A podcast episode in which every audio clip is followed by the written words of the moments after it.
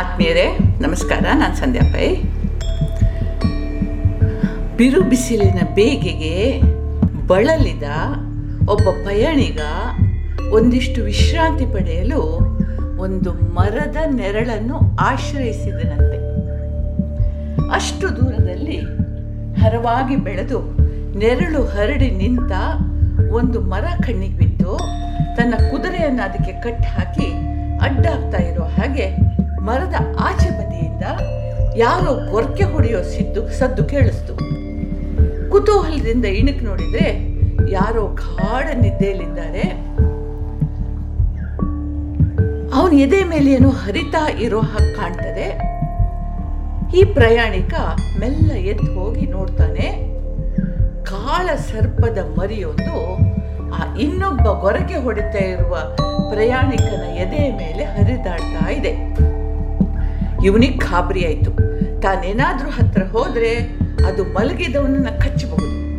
ಒಂದು ವೇಳೆ ತಾನು ಸುಮ್ಮನಿದ್ರೆ ಅದು ಹೊರಟು ಹೋಗಲೂಬಹುದು ಅಂತ ಯೋಚಿಸಿದ. ಆದರೆ ಅದು ಹಾಗಾಗ್ಲಿಲ್ಲ. ಇವನು ನೋಡ್ತಾ ನೋಡ್ತಾ ಇರೋ ಹಾಗೆ ಹಾವಿನ ಮರಿ ಅವನ ಗಲ್ಲ ಏರಿತು. ಮೆಲ್ಲ ಮೆಲ್ಲ ಮುಂದುವರೆದು ಗೊರಕೆ ಹೊಡಿತಾ ಇದ್ದ ತೆರೆದ ಬಾಯೊಳಗೆ ಹೊಕ್ಕಿತು. ಗಂಟಲಲ್ಲಿ ಏನೋ ಸಿಕ್ಕೊಂಡ ಹಾಗಾಗಿ ಮಲಗಿದ ಅವನಿಗೆ ಎಚ್ಚರ ಆದರೆ ಎದುರಿಗೆ ಯಾರೋ ಬೆವರು ಸುರಿಸ್ತಾ ನಿಂತಿದ್ದಾರೆ. ಪ್ರಯಾಣಿಕ ಹಿಂದೆ ಮುಂದೆ ನೋಡಲಿಲ್ಲ.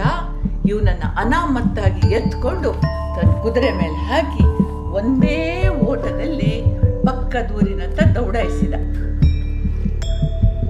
ಈ ಎರಡನೇ ಅವನಿಗೆ ಗಾಬರಿ ಕೊಸರಾಡ್ತಾ ಕೊಸರಾಡ್ತಾ, ಬಿಡು ನನ್ನ, ಯಾರು ನೀನು? ಯಾಕೆ ನನ್ನ ಹೀಗೆ ಎತ್ಕೊಂಡು ಹೋಗ್ತಾ ಇದ್ದೀಯ ಅಂತ ಪ್ರಶ್ನೆ ಕೇಳೋಕೆ ಹೋದ್ರೆ ಬಾಯಿಂದ ಮಾತು ಗೊರ ಗೊರ ಗೊರ ಗೊರ ಆಗ್ತಾ ಇದೆ. ಆದರೆ ಈ ಕುದುರೆ ಮೇಲೆ ಕೂತ್ಕೊಂಡು ಇವನು ಹೊತ್ಕೊಂಡು ಹೋಗ್ತಾನಲ್ಲ, ಅವನ ಗಮನ ಪೂರ್ತಿ ಪ್ರಯಾಣದ ಮೇಲಿದೆ. ಇವನ ಕಡೆ ತಿರುಗು ನೋಡಲ್ಲ, ಕಡೆಗೂ ದಾಖಲೆ ಸಮಯದಲ್ಲಿ ಊರಿನ ಮಾರುಕಟ್ಟೆ ತಲುಪಿದ, ನೇರವಾಗಿ ಮಜ್ಜಿಗೆ ಮಾರೋ ಅಂಗಡಿಯ ಮುಂದೆ ನಿಂತು ಇವನನ್ನು ಇಳಿಸಿ ಒಂದಾದರ ಮೇಲೆ ಒಂದರಂತೆ ಎತ್ತಿ ಮಜ್ಜಿಗೆಯ ಕುಡಿಕೆಯನ್ನು ಎತ್ತೆತ್ತಿ ಕೊಳೆತ ಹಣ್ಣುಗಳನ್ನ ಬಾಯಿಗೆ ತುರುಕಿ ನುಂಗಿಸಿದ. ಇವ ಬಾಯಿ ಬಾಯಿ ಬಡ್ಕೊಂಡ. ಯಾಕಪ್ಪ ನನ್ನನ್ನು ಹಿಂಗೆ ಹಿಂಸೆ ಮಾಡ್ತೀಯ?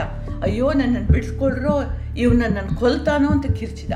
ಇವನು ಕುಡಿಲಿಕ್ಕೆ ತಿನ್ನಲು ನಿರಾಕರಿಸಿದ್ರೆ ಈ ಮೊದಲನೇ ಒಂದು ನಾಲ್ಕು ಬಾರಿಸಿದ ಅವನಿಗೆ, ನೋಡುಗರಿಗೆ ಅವನ ಮೇಲೆ ಕರುಣೆ ಬಂತು. ಅಯ್ಯ, ಯಾಕೆ ಹೇಗೆ ಶಿಕ್ಷೆ ಮಾಡ್ತೀಯ? ಬಿಟ್ಬಿಡಪ್ಪ, ತುಂಬ ಜಾಸ್ತಿ ಆಯಿತು ಅಂದರು. ಇವತ್ತನ ಕೆಲಸ ನಡೆಸ್